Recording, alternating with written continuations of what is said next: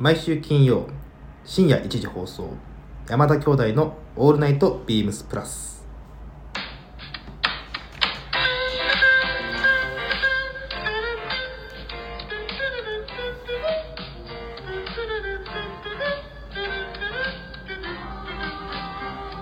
どうもこんばんは、兄、ひろしです。どうもこんばんは弟まさしです2024年2月9日金曜日深夜1時この時間は山田兄弟がお送りしますよろしくお願いします。よろしくお願いします始めますはい、ということで、 休憩。休憩、休憩。はいいつも通りなんかもうこの日お前出なるんか、あれやな、うまくなってきたな。いやいだやんいだんやいやいやいやいつもあのあでも僕最近出ましたね、あのラギット麺あ、本職。本職の どっちが本職なのいやあどっちもなんかゲスト枠みたいなんであ、はどっちもゲストなのよいなんかこれといった番組はないですけど まあ、これ、この兄弟の準レギュやもんな。 僕そのラギット麺でもともと出てくださいって確か言われてうんスタートしたんですけど、まだ多分本当23回しか出てないんですけど、うこっちの方が多いですもん多いよね、本当断に実にね。去年去年末ぐらいからですかねいやもうちょっと前からかないやー、リスナーの皆さん、あの、まさしの相変わらずのスケジュール管理不足 で。あ なんかお互い様って感じがしますけどねのいや、搬入なんかもう分かってるしね、と思てまあこっちもそうですしこの流れですかえいやいやいやはい、ということで、はいえーと今日はゲストにゲストにじゃないな代打の神様はいはいといえばよプラス原宿の清野ですよろしくお願いしまろしすくお願いしますはいということで今日さんといえばやっぱり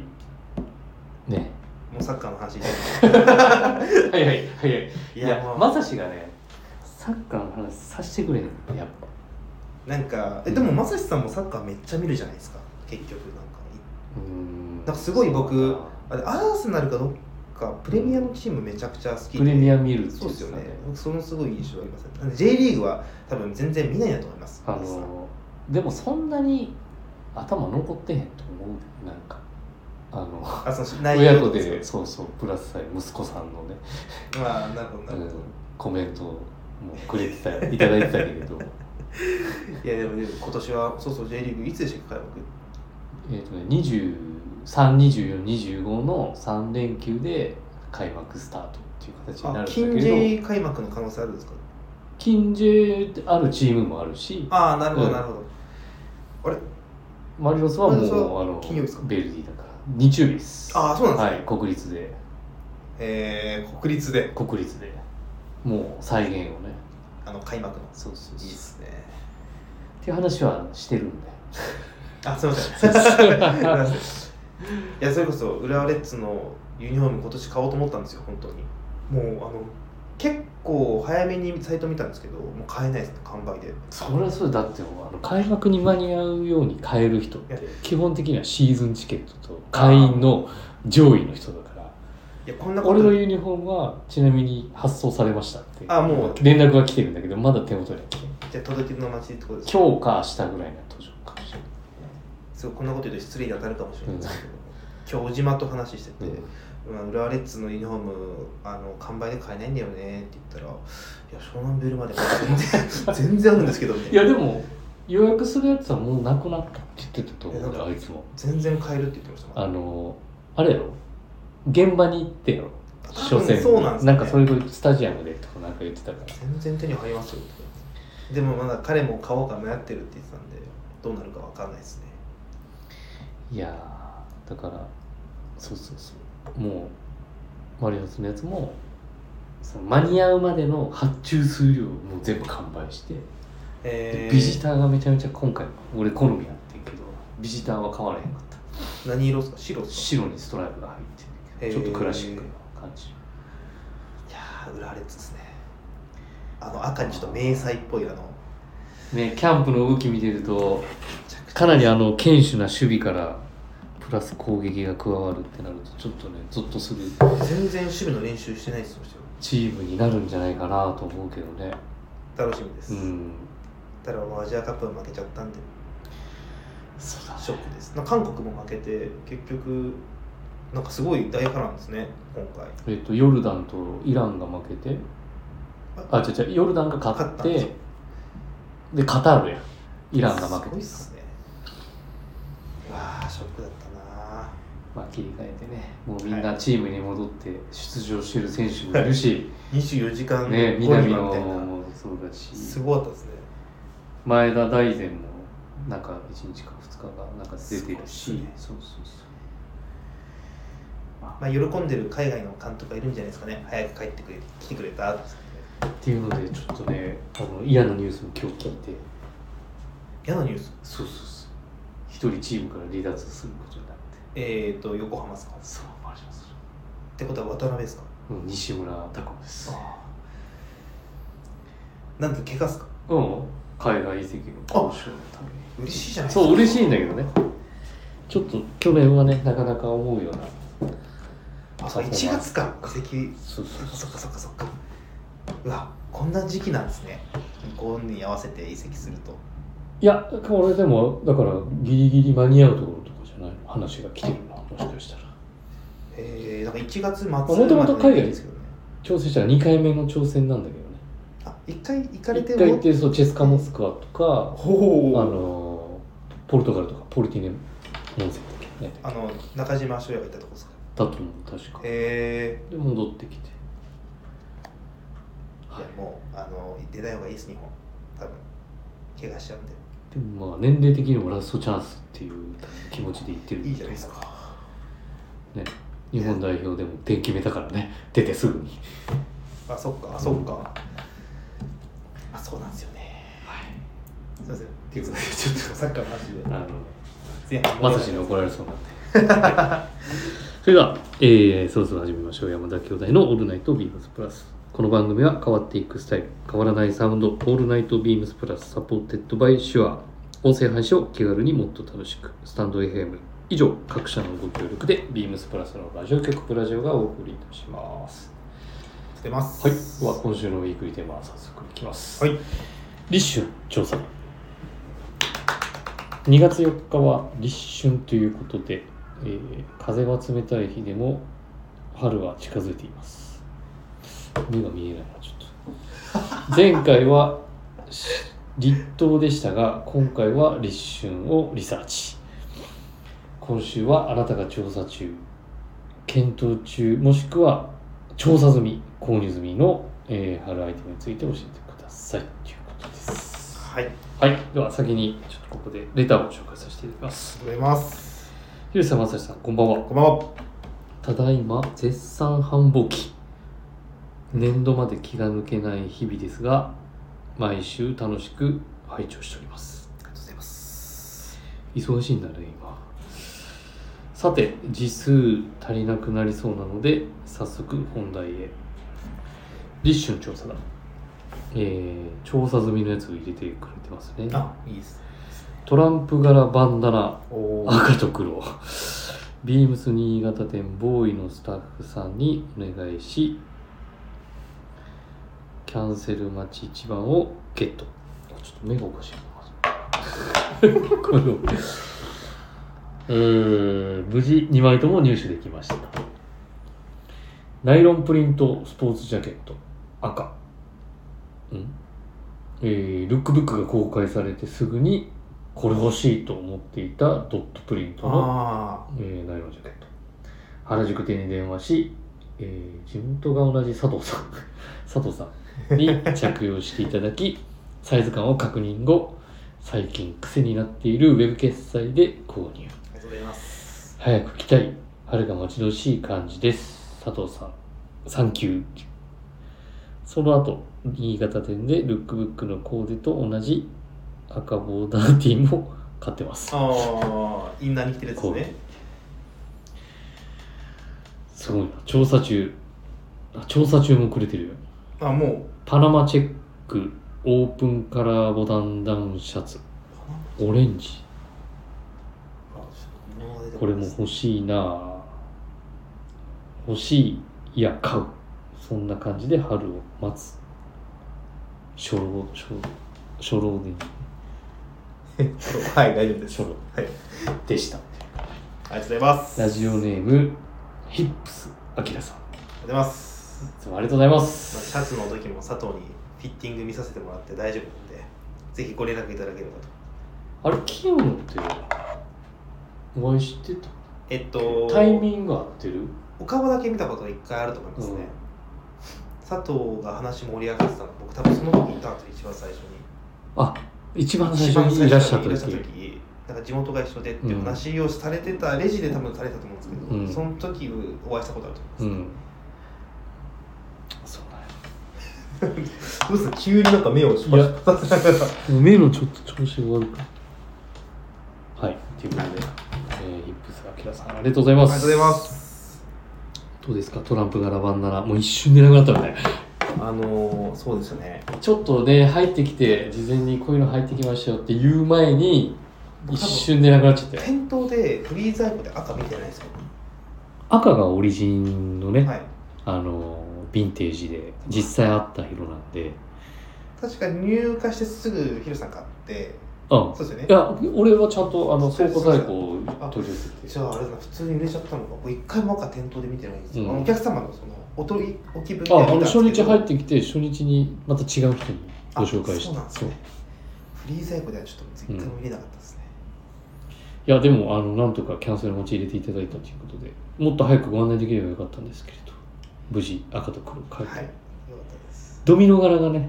えっと確かえー、と黒だけ黒はありましたね店にあったような気がする一応僕は逆にドミノの赤が欲しかったですねあれねあいいよね両いい耳のいいね柄ですしなんかあんな大判のやつだからしかもなんだトランプの方が赤に白とあの柄行きが大きくなるんでいい塩梅のなんだろうなそのコントラストというかうんで逆にドミノになると柄行きがちっちゃくなるんでベースカラーが大きく見えるう分、んなんか僕はどっちかというとそっちの方がまあだから黒だったら黒がちょっと目立つから結構このお好み分かれると思うんですうよん赤欲しいっすわドミノもありがとうございまありがとうございますすごいですねもういねろい無ろ事に調査今もいただいてトランプ柄のあじゃなくてナイロンのプリントのスポーツジャケットあれも入ってきましたねモナリザの、モナリザのどっちあそうですでもう一色あの無地もあるもんね。無地もシルバーとグリーンとで確かありましたね、あれ結構あのルック自体は1週間通して、はい結構みんななんか気になってるっていう人いっぱいいたよね。面白かったのが隙間やった。隙間さんっすね2週連続はい話してたもんね。しかもなんかあれでしたねち女性と男性で一体ずつ選んでいいかみたいな話してたんですけど、うんやっぱり相変わらずだなと思いました高は田いさん高橋さ ん。まあでも早く春が待ち遠しいということでもうね来。週19度とかですよ確か着れるようになるだね、、はいいけれど。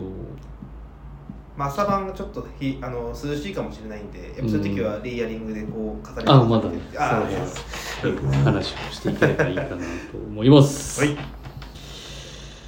はい。ということで、えっ、と、またウェブ決済、ぜひ、はい、お待ちしてます。あのーもうサイズ感とかは俺、なんとなくやっぱり、もうバッチリですか。まあ、佐藤と把握をしてはいくわ桑田がウェブ決済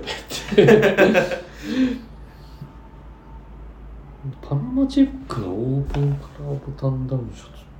いや、僕もちょっとあれかな今ちょっとあの物カバがーオールでい使ってるそうだじゃないかや、パナマチェックなんで。あれああれやんあれやんか俺が話してたやつやんか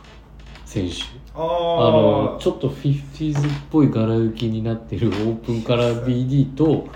普通の BD もあったやつちゃう好かきっすね、ヒフティーズの香り。い違うかったっけなや、確かルック出てたな。あったと思う、はいあれは結構ね生地を見て触ってほしいですねちょっとこうかなり清涼感あるんですよ隙間がこう出ててへだから夏来てもかなり多分涼しく着れるんじゃないかなと思ってえ。もちろん、いこの時期でご案内になると、やっぱ、あれですかうん長袖のシャツですよね。長袖長袖だからまあパナマっていうぐらいだからね折りが結構ねわかりました。荒くて、はいはいはいはいはいはい。はいはいはいはい。非常にあの買えます私はこれだよねそうですそうです、僕も、 そうそうはい。そうそういい色っすねはいいやそれこそもうどんどんこれちょっと先にあるか頻発してるここれえー、っとちょっと待ってくださいえーっと品番お問い合わせ番号が3811の0689ですね3811の0689でございます出ますこれね全部色がいいんだよねこれまたグリーンもブルーうも、ん良さそうですねあえー僕も多分、はい、私はもうあオープン BD っていうのもちょっと欲しくなっちゃって。オはい、ープン B オープン BD でああ去年からのやつですねす。そう、このこのモデルもオープン BD に落とし込まれてる。いいですねはい、ということで、えっ、と、毎週毎週長文でレターを頂戴しておりまして、ありがとうございまありがとうす。ございます 来週もお待ちしております。もうそういう強制レターやれた方がいいですよ いやいや、強制レターがあることで話がこうね。まあまあ、うんそうですねはい、ということで、兄ひろしからいきますか。はいまあ、あの済みではないんですよ私は調査あ中えっと中ですかはい済みで言えばそれこそねインディアンジジュュエエリーはいなんだかんだ夏に袖口が見えてくる春夏にもう前もってねブレスをやっぱブレスまで買っちゃう思ったんですけど多分その広瀬さんのこの机にジュエリーが当たる音、うんめっちゃうるさいと思います多分いやでもこれはあのいいからいつもよりこのこれこれが結構震えてるんです震えてる はいということで、えー私はですねやっぱあれかなあのさっき話してルックでも話してた、これはでもほんと買おうかなってルックの時に話してるからえっとちょっと違うものいくわいやこのスラトラウザーとねトラウザーも欲しいんだけど、ちょっと違う違うややつつにしてください、うんちょっとかぶっちゃうんで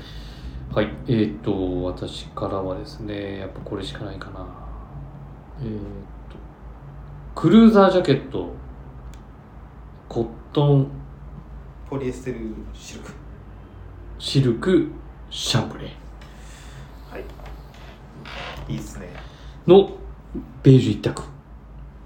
ベージュっていうよりもセメントっセメントぽい感じの色そうっすねなんですけれ結ど、構実白っぽい際ですよはね。もうこれはもうまさしく春。はいあとは丈が短い。あんだけあとは立体的なポケットじゃないっそうですねていう、でベンチレーションもつくんで、あのーかなり使い勝手いいと思いますよこれねブログでも書いたんでぜひえこのジャケットのブログですかこのジャケットのブログを書いたはず です私、っとブログ見てくださいでこのブログを書きましたよ私企業のも書いてます書いてきたか まあちょっと見比べていただいて、はい、えー僕の内容の薄さ に、いやわかんないけど自分がいいと思ったポイントはえっ、とちょっとまあブログで、はいえー書いてますが、まあ、やっぱこのクルーザーって言ってるけどそんなに重みがない表情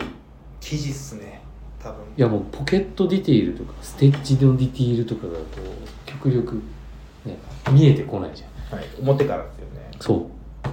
うまあそれもなんかちょっといいなと思ってるのと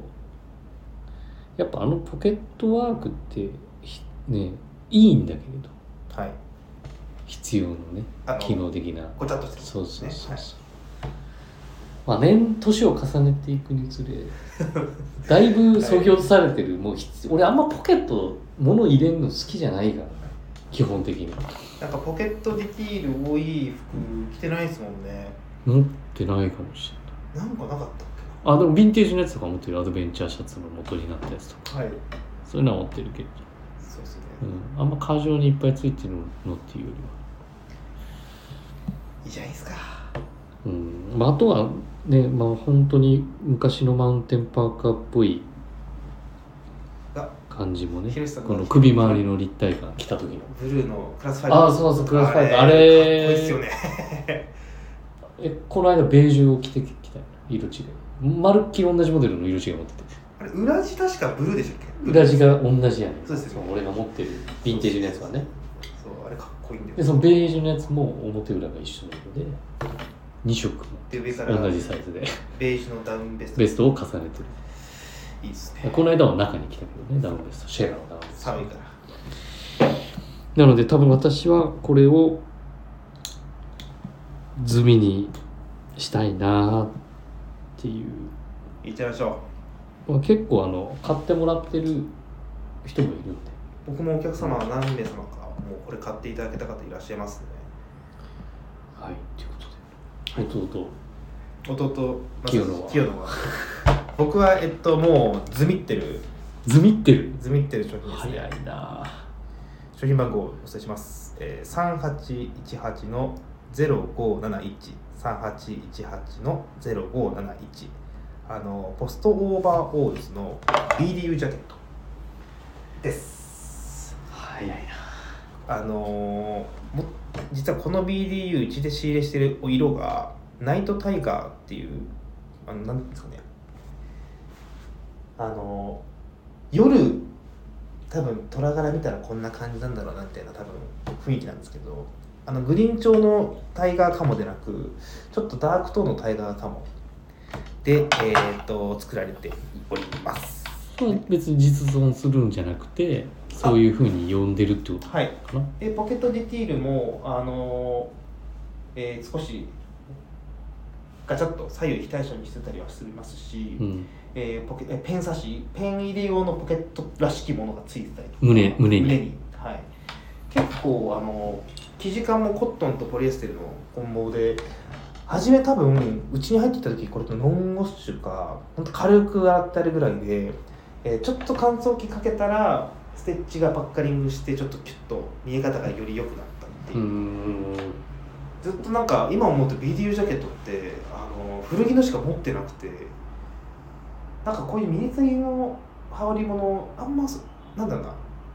この時期から着れそうなやつ持ってなかったんですようん家に一枚ものってこと1枚目でペラッと着れるやつ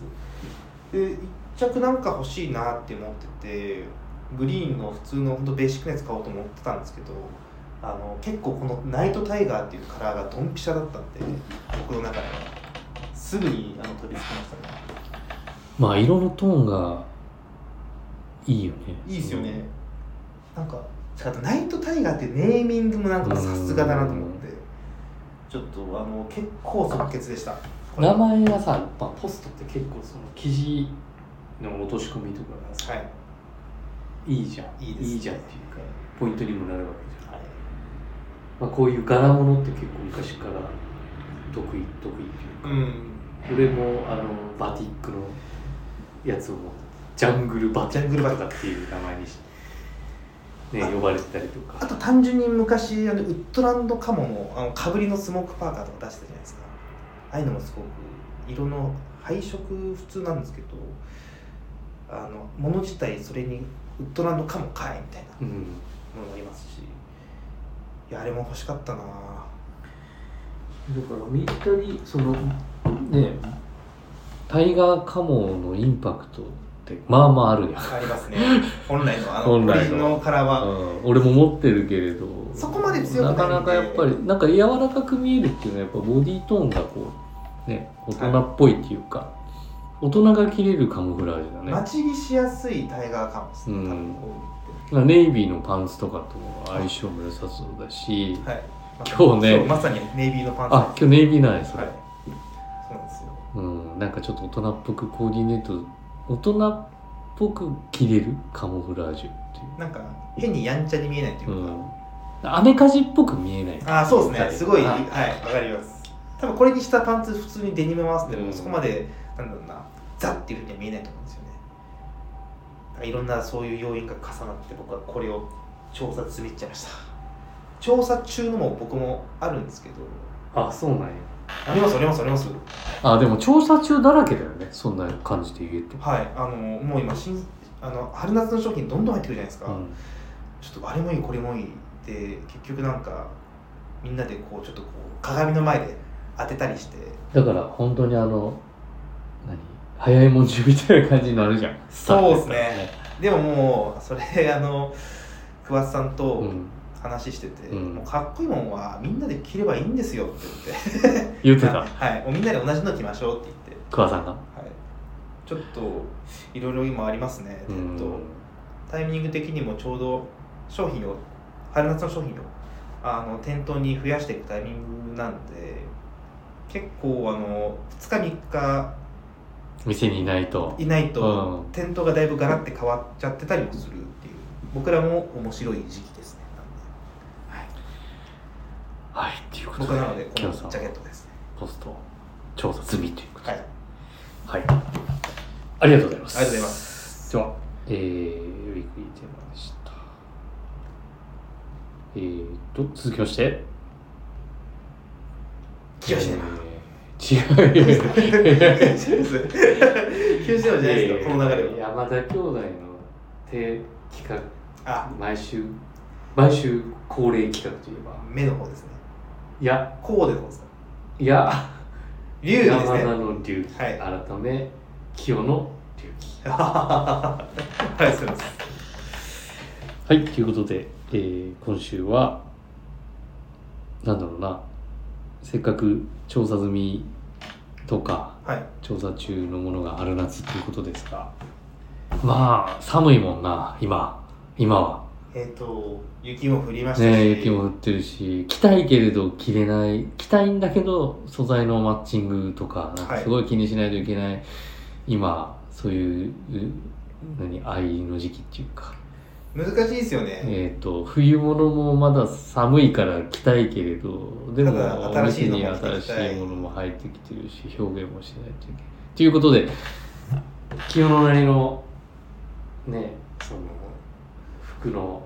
取り入れ方 を今はい、日は流儀としてはい、ちょっとさ、伝えてもらえれあのー僕最近ブログで特にこの今年入ってからかなレイヤリングレイヤリングっていう言葉をよく使うんですけどもう本当本当に単純に重ね着でちょうど先ほど、えー、ひろしさんが挙げていただいたば、あでも今日の今今日のそのポストの日のさっき話したポストの記事をどういうふうにこううまく貼るものをうまくこうメイクしたかっていうポイントをちょっと聞いてみようかな。 えっとあのいやだってさ表のシェルが軽くなるとやっぱ重厚感が軽くな重厚感じゃないなあー冬の衣料との何フィット感素材のこはういコンビネーションだったりとかっていうのが結構一番上に着るものって軽くなるわけじゃ軽んくなりまだすかねらそれをなんかどういうふうに今日はコーディネートしたのかっていうとこれどっかに載ってんのこの今日このこのコーデディネートはィネート載ってないえっ、と、ビームスプラスの、あ、えっ、と、あれですね。今日の出勤。いや入ってないや見られへんやみんあ、な そうですね。えっと、えっ、と、まだこれはちょっと。じゃあまたおいおいちょっとおいおい上げていきたいんですけれどあ今日は、サムネで、うん、今日は。フルオーバーあののプローバーのフーディーを着て、まあ、単純にネイビーの、えっ、と、オフィサーチの入って。で、えっ、と、ブーツ履いてます。でもちょっとその、ね、ポストのうんシャツまあ1枚仕立てでシャツウェイトぐらいもう、そシャツシャツよりももうちちょょいるんですっとけあどあるけれど僕ちょっと寒々しく見えるのをどういうふうに、あれなんですえっ、とコットンフランネルの生地の、えっとアドベンチャーシャツのインナーに僕フーディーとか合わせるじゃないですかそれと同じ感覚であの絶対ウールはやっぱ着ないですねこういう生地で選ぶとおう寒くないのいや皆さんどうするそういう時はそういう時は一応ヘビーヨンスの一応コットンのフーディーちょっと厚ち手ょっとの厚手のフーディースウェット素材はいはい、にして実はあのインナーに、えっとムートンのベスト着ます今日うんなんで言ってしまえば僕これ着る時フロント閉めるんですけどあの見えないようにしてますあったかそうな服を単純な話うんただやっぱ春夏の服は着たいんであそのインナーに着るフーディーのオンスとかはちょっと一応気にはしてますね多分これ、他のあの通常のウエイトのフードリフリだとちょっとなんだか涼しくなっちゃうかなと思って、うんうんうんうんわざとヘビー要素のフーディにしてその上からさっと羽織れるようになんで見た目そこまでなんだろうな重厚感出て見えないと思うんですよそうだから思いのほか軽く見えすぎてないなっていうのもあるよ、多分それがこのフーディのおかげだと思ってます僕あーじゃあ今だったらウェアハウスのウェアハウスのフーディあフとーディーのスウェットを着てもらったりとかまあレミレリーレミリフとリかーフレミリリーフとかいいですねとか、まあ、時期的にはもしかしたら今ちょうどいいインナー着として冬物を楽しむには、はいレイヤリングいいと思いますね重ねいいてのか重ねてもし重れねないてって感じですはいそれこそ見れるやつだとさっきひろしさんが挙げてもらってたクルーザージャケットおそれをね俺もだからこれ素材がすごいテロッとしてるやんかはいあれをどうやってじゃあ冬物をのシーズンの時に着ようかなっていうえっと、じゃあ僕からご提案なんですが、えっとね、2024年1月28日、ちょっと待ってちょっと待って出てないからあ、どうぞどうぞ。いスタイリングページ出てないからや、出てます、出てます。いや違う違う俺が俺があ、そっちです。そうですそうですレーベルえっと、お店ですね。お店ビームスプラス原宿のえー、1月28日ですね。実は、えーもうレイヤリングして、先ほどのクルーザージャケット着てるんですよね。これが果たして正解なのかまあ、ちょっとまだヒロさん、ページ追いついてないんですけど、うんえーとまあ、言ってしまえば冬の装い装いの中に春夏のアイテムを1点取り入れて一応コーディネート組んで一番下のインナーにはヘンリーネックの T シャツどれ上から、えーあこれかアドベンチャーシャツのこさっきちょっと話したコットンフランのカもうんでよくヒロシさんもやるんですけどあのインナーにナイロンのシャカシャカのシルリッああ入れてたあなのイメージだったんですよこれああそういう意味ね、ははいい、はいはいフーディーのちょっとナイロンっぽいシェルを着てるような感覚で言ってもこれも結構生地軽くて光沢あるじゃないですかそういうインナー使いで上からジャケット羽織るああ素材の違和感をここで出す多分あのなんだろうないい意味で重くなりすぎずにただ春物を取り入れつつ冬はまだ寒いから重ねてっていうなんかいいとこ取りなんじゃないかなと思っ今て回はじゃあさっきのポストの話と違って冬メインでそうテですストを取り入れ取るり入れてただ生地恒例ってことねそうそうそうそういい例ですっていうことね、この着方はすごくあの着用して着やすかったんで、うんあのこの時期でもちょっとなんだろうなジャケットとかブルゾンなブルゾンじゃないかこういうちょっとコーディロイ調の冬っぽいうんあの中間着の下にこういうフーディーの、えーブルゾンを挟むのもいいんじゃないかなと思って僕結構あのシェラの別注でやったパラミントのジャケットとかも、はいはいはいあはのデニムのカバーオールの中とか、こういうジャケットのインナーに着たりするんですけど本当それと同じ感覚でしたねいいいと思いますありがとうございますえー、と私はですあどうぞどうぞね、 えー、スタイリングこれは一番上に着たかったんではい中にあのウェアハウスのハーフジップハーフジップスウェット、仕込みながら結局上下軽いっていうねパンツがパンツはあのシャンブレーの二度目のはい二度のジャケットあパンツだから保温性をやっぱ入れたかったからスウェット多分裏木もふかふかないえでも正直テンション感としたらこれぐらいできたいですよねや本当はだからメインで来たよ、はいわかります一番上に来たわけだからやっぱ中をこういうふうにさっき清野も言ってましたけど中のウェイトウェイトをちょっとを考ちょっとこえてう調考整しえてながら春夏ものを皆さん楽しんでいただければなといいと思いますありがとうございますはいありがありがとうございますとうございますなんか進みがすごいぜなえ本当長くやってくださ いよいやいやいつもいつもなんマかジで話がちょっとねあいつは心配になりますもんはいではえー、続きまして清野さんといえばこのコーナーあありがとうございます清野のシネマありがとうございますちょっと清野の話ばっかりそうですねなんかすごい手厚く持ちなされてるゲストみたいになまってあ、ますせけっどかくね出てな出れる時にはやっぱり清野さんがちょっとはい教えてくださいやもうあのーこれ今いろんな人に言ってるんですけどもうすごい絶賛してたじゃんネットフリあのサブスクであネちょッっと題名をじゃあ、はいすいません調べるんでくださいえー、と題名が「ポップスが最高に輝いた夜」というネットフリックスで今配信されてるあのドキュメンタリー映画ですね2024年ということは最近あもう配信され本る当最近です出たのうーん結構なんかそのメールで近日配信予定の作品とかでたまにメール来るんですけどネットフリックスからもうすごいこれ見た瞬間に、まあ、ちょっと見てみようかなってちょっと軽い気持ちでうん初め見て、あ時間もそんな長くないね長くないですうん、流し見かなって思ったらもうがっつりもうがっつりもうあここれこういうことだったんだとかいろいろ思い出して思い出したりとか僕もちろん当時生きて生きてなかったんでこれがあった時はあこれって言ってもそうかあれかあのこの映画実はえっと1985年にえっとリリースリリースは翌年だっけな、うんあ85年かにリリースされた「えっと、We Are the World」っていう、あのー曲の、えーレコーディング風景を収めたドキュメンタリー映画で実際そのなんだろうなえっ、と誰だっけなあの黒人のクインシー・ジョーンズさんっうん、ていう方プロデュースはい、プロデュースの方と,、えっとライオネル・リッチーがこのなんだろうなやるぞって言うっんて人が集めてレコーディングするんですけど、うやっんぱそこにマイケル・ジャクソンマイケル・ジャクソンうんももちろんいましたし、えースティービー・ワンダーもいてレイ・チャールズもいて本当にダイアナ・ロスもいたりうん書いてあるねいろいろ本当にいろんな方出てくるんですよであのー実はこれとこの収録のあこれ言っちゃうとあれなのかなネタバレなのかいやあんまり詳しく詳しくいつも言わないからなそうですよねうんめっちゃ話したいんでどちすけらどかというとあの出てきたシーンやっぱそのの服装とかじゃないです今日はそういうんじゃないですよただあのこの興奮を伝えたいだけなんでただ見た映画を伝えたいっていうことね、はい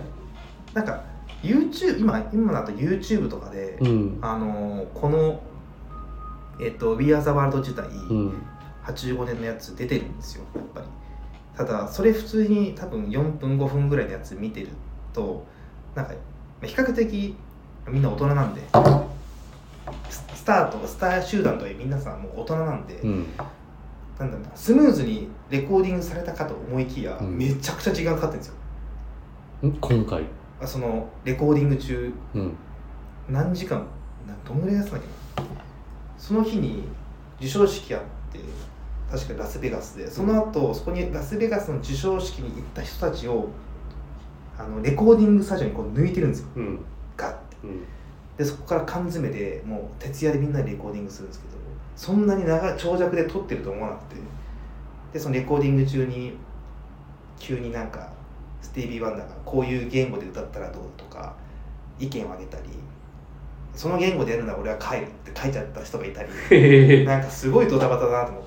てでもドキュメンタリーだようねん実話なんです実際の実際に映像が映像が流れて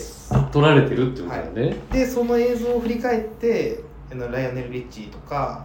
えーといろんな方があの時こうだったねとかここに誰あがあいた振りねとか返ってるんですよあああものすごい面白いです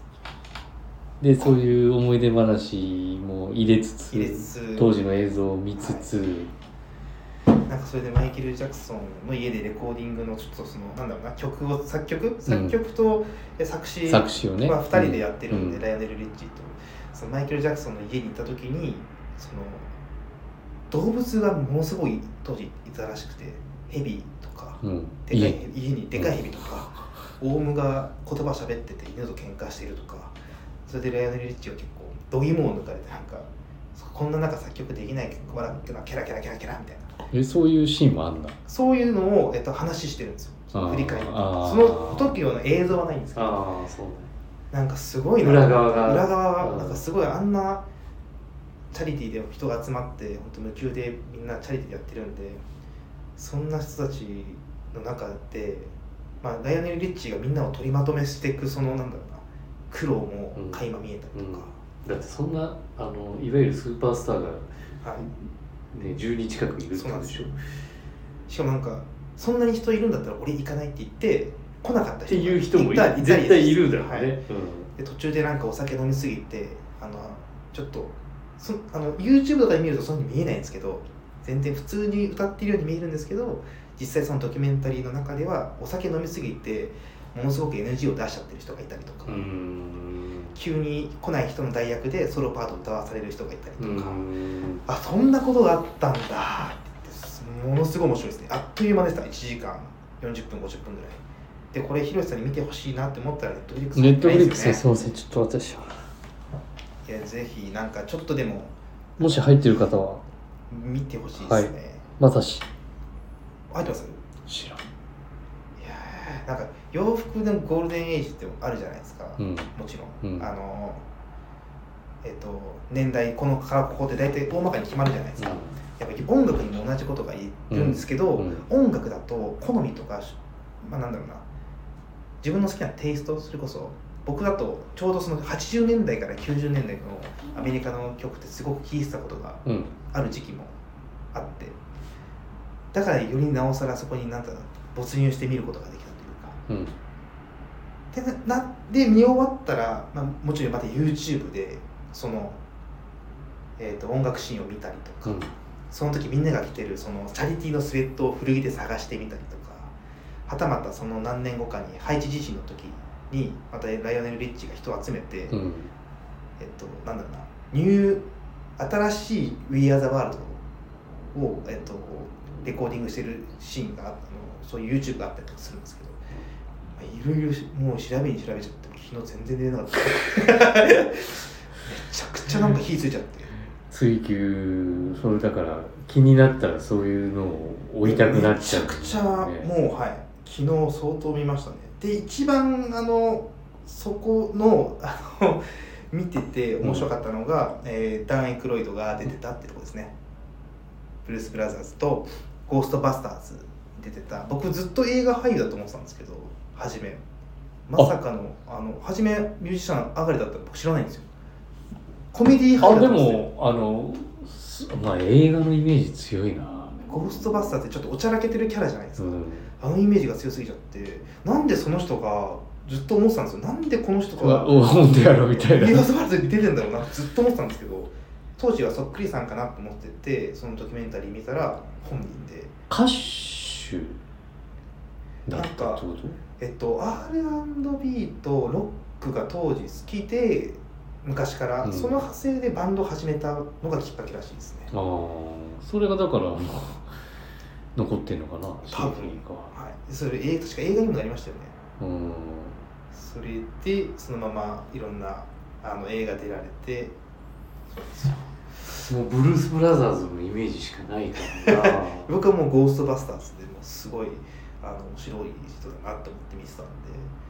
めっちゃ歌ってますよだからどの声だかはもう、まあ、本当に分かんないですコーラスの部分歌われてるんでそうなんやちょっとなんか久しぶりにあのテンションめちゃくちゃ上がってずっと口ずさんでますねまあ、そういうことも知れたっていうなんか新しい発見もありましたしやっぱすごい苦労したんだなあのスター集団を取りまとめるのはう面白かったなそんな感じだったんだと思ん、それを見てヨって、はいースプラス原宿もえ取りまとめていくいやそういうことですか。ええもちろんそうもちろんです。はい。で、ヒロさんにこの話したら、うんいや、俺はクイーンクイーンやなって。 いやそのねでも本当にそれの収録発音楽の発表とクイーンが出てたライブエイドって同じ年なんで、うんうんうんうん